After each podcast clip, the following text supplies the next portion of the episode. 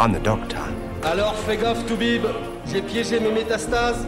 Le premier qui touche à mon cancer, j'y saute à la gueule. On vous encule à l'hôpital. D'abord on vous drogue et ensuite on vous encule. On faudrait construire des asiles de cons, mais vous imaginez la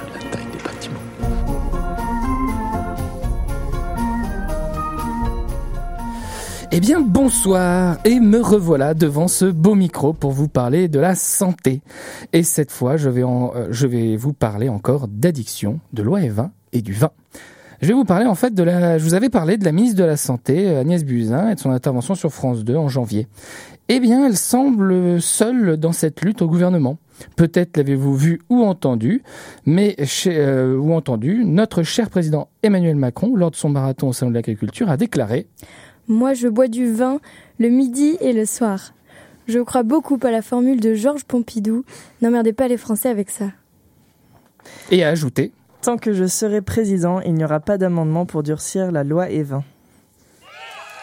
Wouh Ça c'est mon président Ouais, ouais, vas-y gros Ça c'est le leader charismatique qui drop le mic, ça c'est un président qui a pas la langue dans sa poche et qui assume complètement de défendre les petits plaisirs quotidiens et oui, 49 000 morts par an, une femme enceinte sur trois qui continue à consommer de l'alcool malgré les risques pour l'enfant, 10% de la population qui possède une consommation abusive, et le fait aussi que l'alcool est responsable de violences conjugales, familiales, d'accidents de la route, d'affections mentales. Mais on ne va pas vous emmerder avec ça. Car oui, le vin, ce n'est que 12% d'alcool. Et le reste, c'est du terroir, c'est du patrimoine, c'est de la culture, et certains diraient même du patriotisme. Parce que nous, les Français, on sait boire, alors ne nous emmerdez pas avec ça. On sait tellement bien boire qu'en 1960, on buvait 26 litres d'alcool pur par an. Et aujourd'hui, bah, seulement 12 pauvres petits litres. Ce qui est déjà pas mal par rapport à tout le reste de l'Europe. Et vous savez ce qu'on a arrêté de consommer en 50 ans? Eh bien du vin, et seulement du vin. On boit toujours autant de bière et d'alcool fort qu'il y a 50 ans, soit 2 litres,5 chacun. Ce qui fait qu'en France, l'alcool qu'on ingurgite vient à plus de 60% du vin. La plus grande partie des progrès en santé publique sur l'alcool s'est fait sur le vin. Mais n'emmerdons pas les Français avec ça. En fait, je vous parle de ça, c'est pas en fait pour vous emmerder, vous auditeurs, chers auditeurs. Je vous parle de ça euh, pas pour toujours et encore vous responsabiliser. Non, j'estime que vous avez bien d'autres choses à faire. En vous parlant du vin et d'addiction, je ne cherche pas à m'en prendre aux consommateurs, sinon je serais assez schizophrène, ce serait assez schizophrène de ma part au vu de ma propre consommation. Non, euh, quand je vous parle de ça, c'est pour vous dire qu'on fait l'autruche, qu'on cache derrière la culture, derrière l'économie et derrière le vin et le symbolisme qu'on lui attache tous les problèmes et les questions que peut poser l'alcool.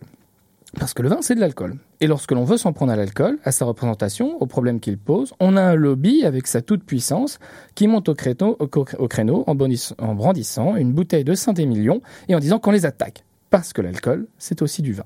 Et la boucle bouquet. La loi E20, qui date des années 90, était une loi bien en avance sur son temps. Elle avait pour but de créer un environnement neutre, sans publicité pour l'alcool. Car on le sait, et notamment chez les jeunes, plus il y a de publicité, plus il y a de consommation. Et cette loi s'est petit à petit fait déconstruire, notamment par les lobbies du vin et des alcooliers. La dernière déconstruction en date, par exemple, date de 2015, où justement, avec la loi Macron, on a laissé la possibilité aux, alcooliers de faire de la publicité sur les terroirs, sur les terroirs. Et donc, en fait, tout ce qui concerne ça. Donc, on ne fait plus de publicité, effectivement, pour le vin, mais sur euh, l'AOC qu'il a, la représentation, sauf qu'on a oublié un peu aussi de différencier le vin et les autres alcools dedans. Qui fait qu'au final, ça on fait de la pub pour tout. Allez, c'est parti, walou walou. Mais si on regarde à l'étranger, notamment en Europe, on peut voir que dans chaque pays qui essaie de traiter les questions de santé en lien avec l'alcool, des lois similaires que la loi E20 naissent. Même la Russie en a adopté une. Les Russes, depuis cette année, consomment moins d'alcool que nous. Et en même temps, ce lobby dont je vous parle là un petit peu, il ne vient pas de nulle part.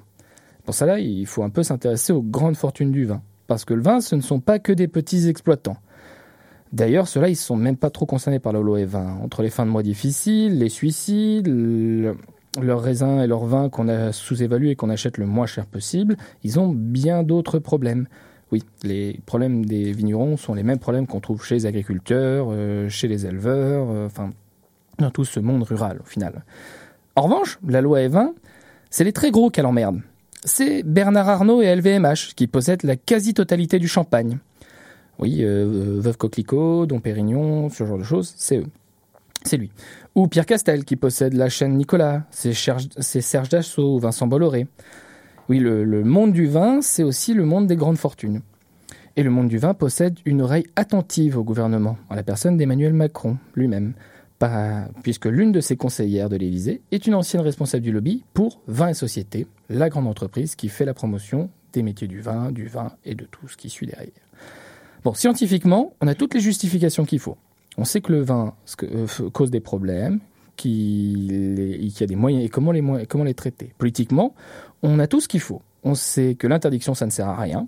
On sait que l'éducation, c'est une chose, mais qu'il faut bien plus. On sait que plus on expose les jeunes aux publicités, plus ils vont boire. En fait, ce qui nous manque, c'est une volonté politique. Mais n'emmerdons pas les Français avec ça.